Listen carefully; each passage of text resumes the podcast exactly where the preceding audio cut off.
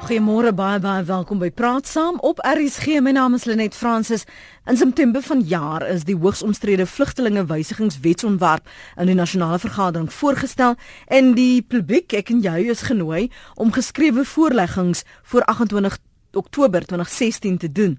Nou die wetsontwerp beoog om wysigings op die wet op vlugtelinge 130 van 1998 daardie wet aanpassings te maak en dan is die kombinasie en kommentaar op die wysigingswette van 2008 en 2011 om so aanpassings te maak. So dis wat ons vanoggend bespreek. Ons kyk vanoggend na die voor en die nadele van hierdie nuwe voorgestelde wet op vlugtelinge en dit is kompleks. So bly by my. Ons gaan probeer om net werklik waar die ingrypende veranderinge te bespreek sodat jy daarom nou nie in die donker gelaat word wat dit betref nie.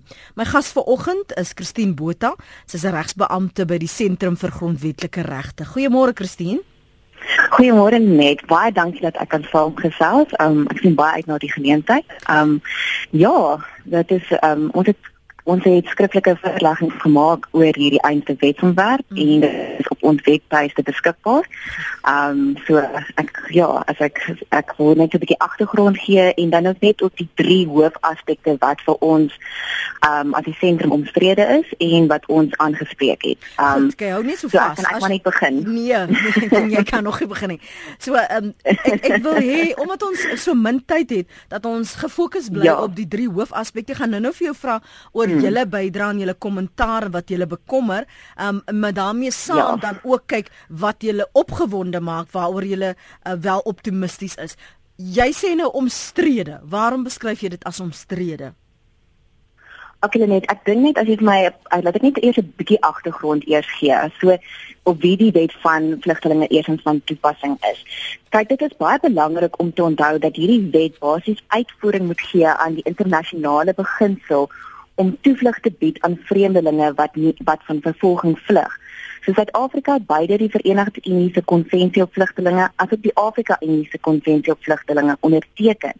En net die kernbeginsel agter hierdie konvensies is, is dat daar 'n plig is op 'n gasverland op iemand wat aansoek doen tot asiel nie plig te stuur na 'n land waar hulle lewe of hulle vryheid in gevaar sal wees weens hul ras, hul geloof, hul nasionaliteit of um 'n lidmaatskap van 'n sekere groep of 'n politieke opinie. So ek dink dit is die beginpunt.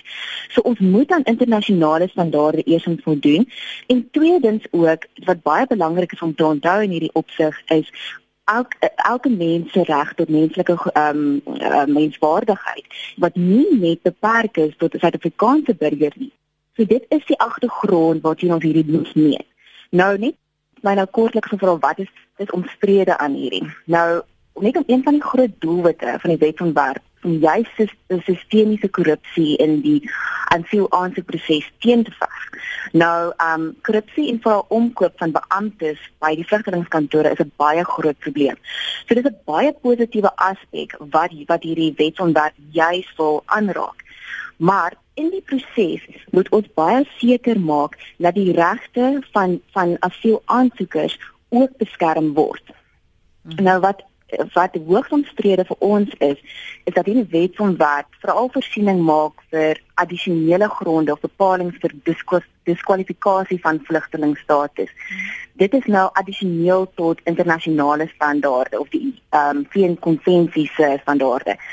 Ehm um, volgens die VN konvensie ehm um, kan ek net gou sê. Ja volgens die VN konvensie is dit slegs individue wat ehm um, wat wat skuldig bevind word aan oorlogsmisdade of misdade van ernstige nie politieke misdade of ehm um, wat sou diskwalifiseer.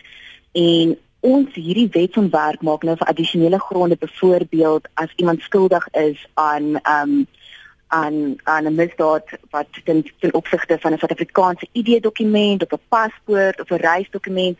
So dis baie wyer aan nasionale standaarde wat die wat wat die VN konvensie is. Ook byvoorbeeld as 'n uh, asielaansoeker nie binne 5 dae um formeel aansoek doen tot asiel nie, dan is dit ook 'n rede wat um wat as diskwalifikasie kan geld mm. vir um uh, vlugtelingskap.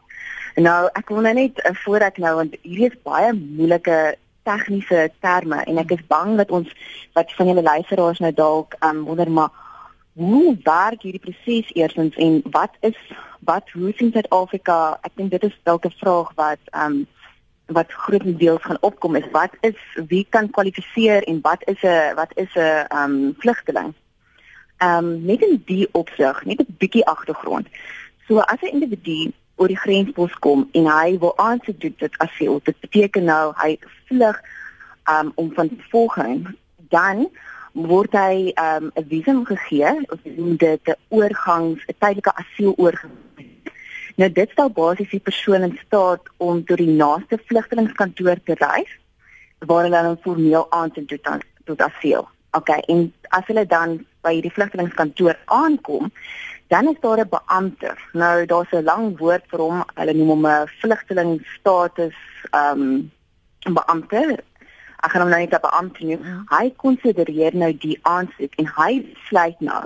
Hy kyk hy besluit nou basies of die persoon kwalifiseer of nie. Nou ons probleem hiermee is is dat die wysigingswet van 2008 wat u wat u vroeër nou genoem het, jy voorsiening gemaak het dat dat hierdie aansoek deur 'n komitee oorweeg word ja. en nie deur een Geen persoon nie. Ja. Maar nou dit maak die dit maak daai besluit baie subjektief. Mm. En wat dit moeiliker maak is, is omdat ek nou gesê daar's addisionele gronde wat ehm um, wat wat wat nie net is as jy oorlogsmisdaad of term ehm um, ernstige nie politieke misdade ehm um, gepleeg het nie. Ehm um, hierdie addisionele gronde word nou deur 'n een 'n beampte wat ook 'n lid is wat van die departement of 'n beampte is van die departement van binnelandse sake oorweeg.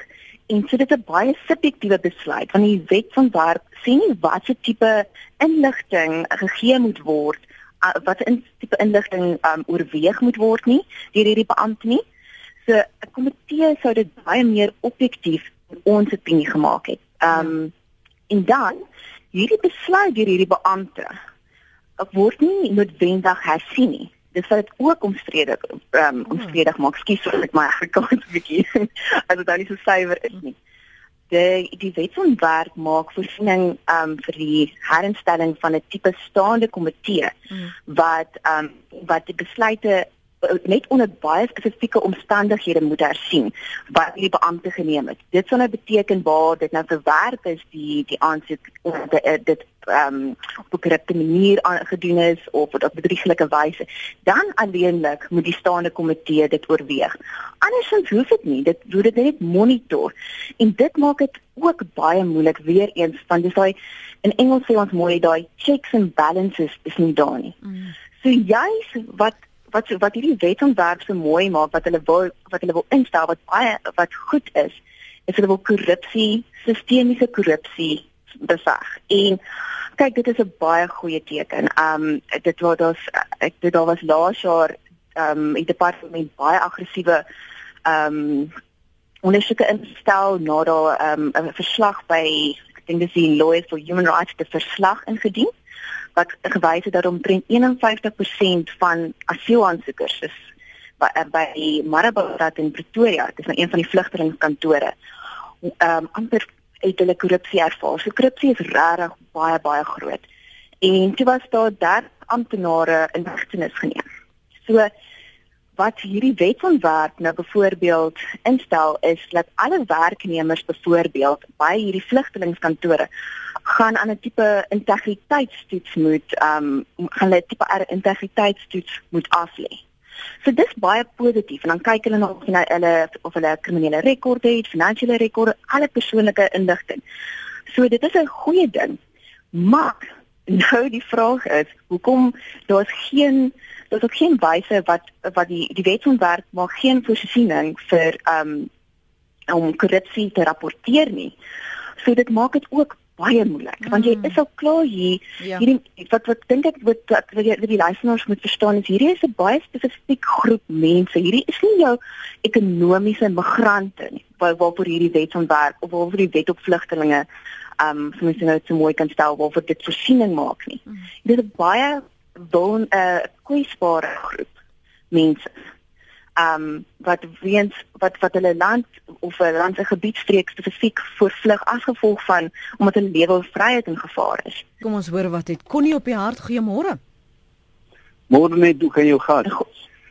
Ons sit uh ek dink verlede jaar uh, in die parlement hier om in by April is daar aangekondig deur die uh, parlementêre komitee oor binnelandse sake dat behalwe die astronomiese aantal onwettige migrante het ons nog hier tussen uh 2003 en 2000 uh 2030 waar ek nou laat ek net my syfers reg kry ek dink dit het hier gegaan rondom 2010 en 2013 ja het ons gesit met 330 buitelanders wat wat ook hulle wettige verblyf oorskry. Dit so dit maak hulle tegnies ook nog uh onwettige immigrante. Maar wat vir my kommerwekkend is, en die gas moet miskien daar op ons kommentaar hê by die inspekteur uh afdeling van uh inspektoraat van binnelandse sake wat wat hierdie uh immigrante moet polisieer. Uh is in die parlement aangekondig dat hulle tog niks gedoen om hierdie ongedokumenteerde besoekers in die land te kry nie en hulle skryf dit daaraan toe dat hulle het nie behoorlik belê in die inspektoraat nie. Nou van die inspektoraat af moet ons nou verder gaan en kyk wat doen die intelligensiedienste en die wetstoepassers. Ek dink as ons nie vooraf kennis kry van ons intelligensiedienste nie en dan verder proaktief optree teen teen teen hierdie nie, wat gaan wetgewing ons uh, wat wat gaan dit vir ons beteken? Die gaan sit nou gepraat van baie goeie wetgewing en dit dit is 'n mooi wetgewing ensovoorts, maar as ons nie proaktief optree en daardie mense betyds skeer nie uh sit ons met die probleem hulle is reeds hier en en ons kry hulle nie uit nie. Die inspektoraat sê hulle nie belê nie nou. Hoe gaan ons nou verder belê in wetgewing as ons dit nie toepas nie Goed. en uh, dit is werklik bekommerd as ons sien dat uh, hierdie syfers uh, styg by die dag so uh, laat ons maar hoop die wetgewing help maar dit moet toegepas word Goeiedag vir julle. Dankie daarvoor. Kom ons praat oor die kommentaar en sy kritiek uh, oor die toesig en dat dit nie voldoende uh, ingeïmplementeer word nie. Daar is ook nie investering in daardie direktoraat nie. So al het jy mense wat wel hier wettig is of jy het die enkeles wat daardie reëls oorskry, is daar nie 'n manier om hulle terug te stuur nie want niemand kom dit agter nie. Uh ja, dankie net. Ek dink die luisteraar het 'n baie goeie punt aangeraak is want dit is 'n baie groot probleem in Suid-Afrika. Maar ek dink dit is weer waar dit belangrik is om die onderskeid te tref tussen net die wet op immigrasie wat basies die regulering van buitelanders in ons land ehm um, beheer en waar in terme van hulle aansoek doen tot verskillende tipe visums en dan op die wet op vlugtelinge. Die wet op vlugtelinge, soos ek nou voorheen mooi uh, probeer mooi beskryf het, is 'n baie spesifieke groep mense vir wie dit is. En dit is ook baie belangrik dat hierdie besluite en dat die proses sinvol geïmplementeer moet word. Dit kan juist die situasie baie moeiliker maak. En die realiteit is, dit is baie waar wat wat die leier gesê het. Die realiteit is Suid-Afrika dink ek het die tweede grootste agterstand van asielaansoekers in die wêreld. So hierdie probleem moet ernstig nagekyk word, maar dit gaan nie dit beter maak deur deur 'n vinnige oplossing te kry nie. Mm. Dit moet sinvol geïmplementeer word want dan gaan juis korrupsie en uh, die die die um die die wet wat vir wie dit spesifiek is vererger. Um so ek dink dit is my antwoord mm. op ek hoop dit is van toepassing. Um maar ek dink dit is 'n baie komplekse probleem ook. Um wat waarmee ons sit in die land en die punt bly staan is dit is ook 'n opweging van regte. Ons moet ook aan ons internasionale standaarde voldoen. Ons kan nie weg weg ehm um, weg staan vir ek wat 'n hmm. mooi woord nou.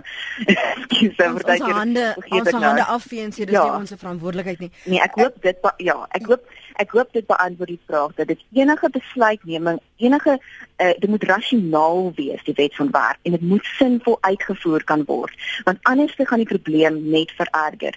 En hierdie agterstand in aansienlikers is 'n realiteit wat aangespreek moet word. 'n Groot realiteit. En ek dink nie ek het ek gaan my nie um, uitlaat daaroor nie. Ek is nou nie die persoon met al die oplossings nie. Ja. Ehm um, dit is ja. Ek wil terugkom na, na nog twee ander dinge want ons tyd haal ja. ons nou in.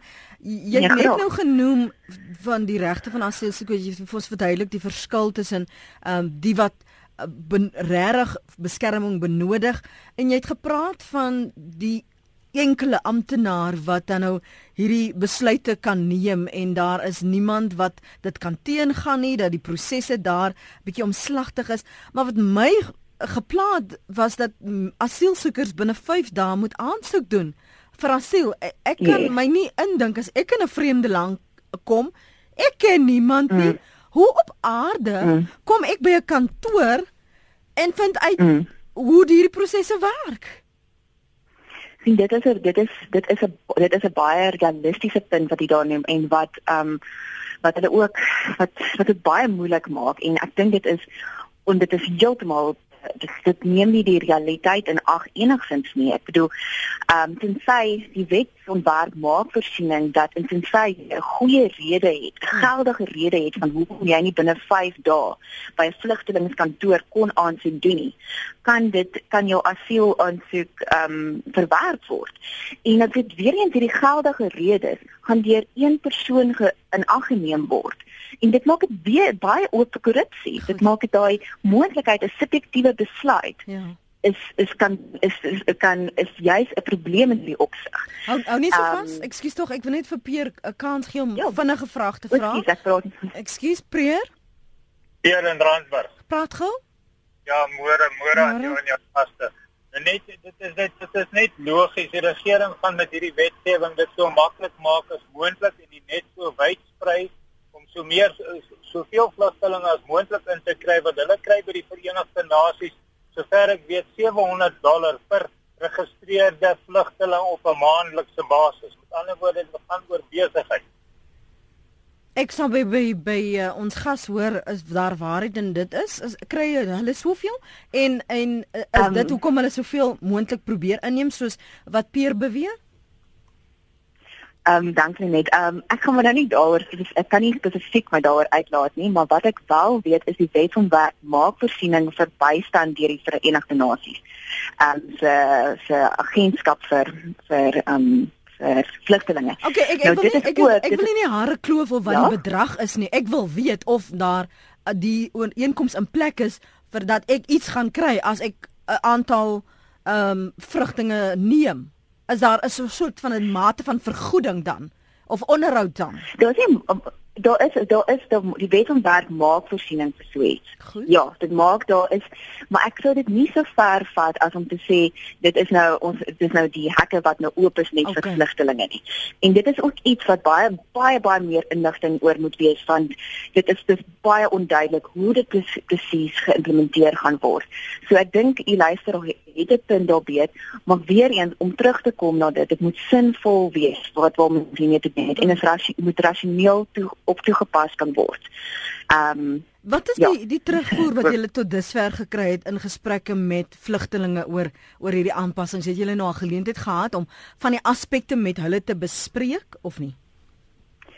Kyk hulle net ons as 'n sentrum fokus nie net spesifiek op ehm um, op regte van ehm um, vlugtelinge nie. Mm -hmm. Ons maar ons ons monitor meer konstitusionele ontwikkeling, maar net om 'n persoonlike storie byvoorbeeld te vertel. Ek het 'n e-pos laas week gekry ontvang van 'n vlugteling wat sy storie vertel het en net die bewusmaking van ehm um, van wat juis gebeur.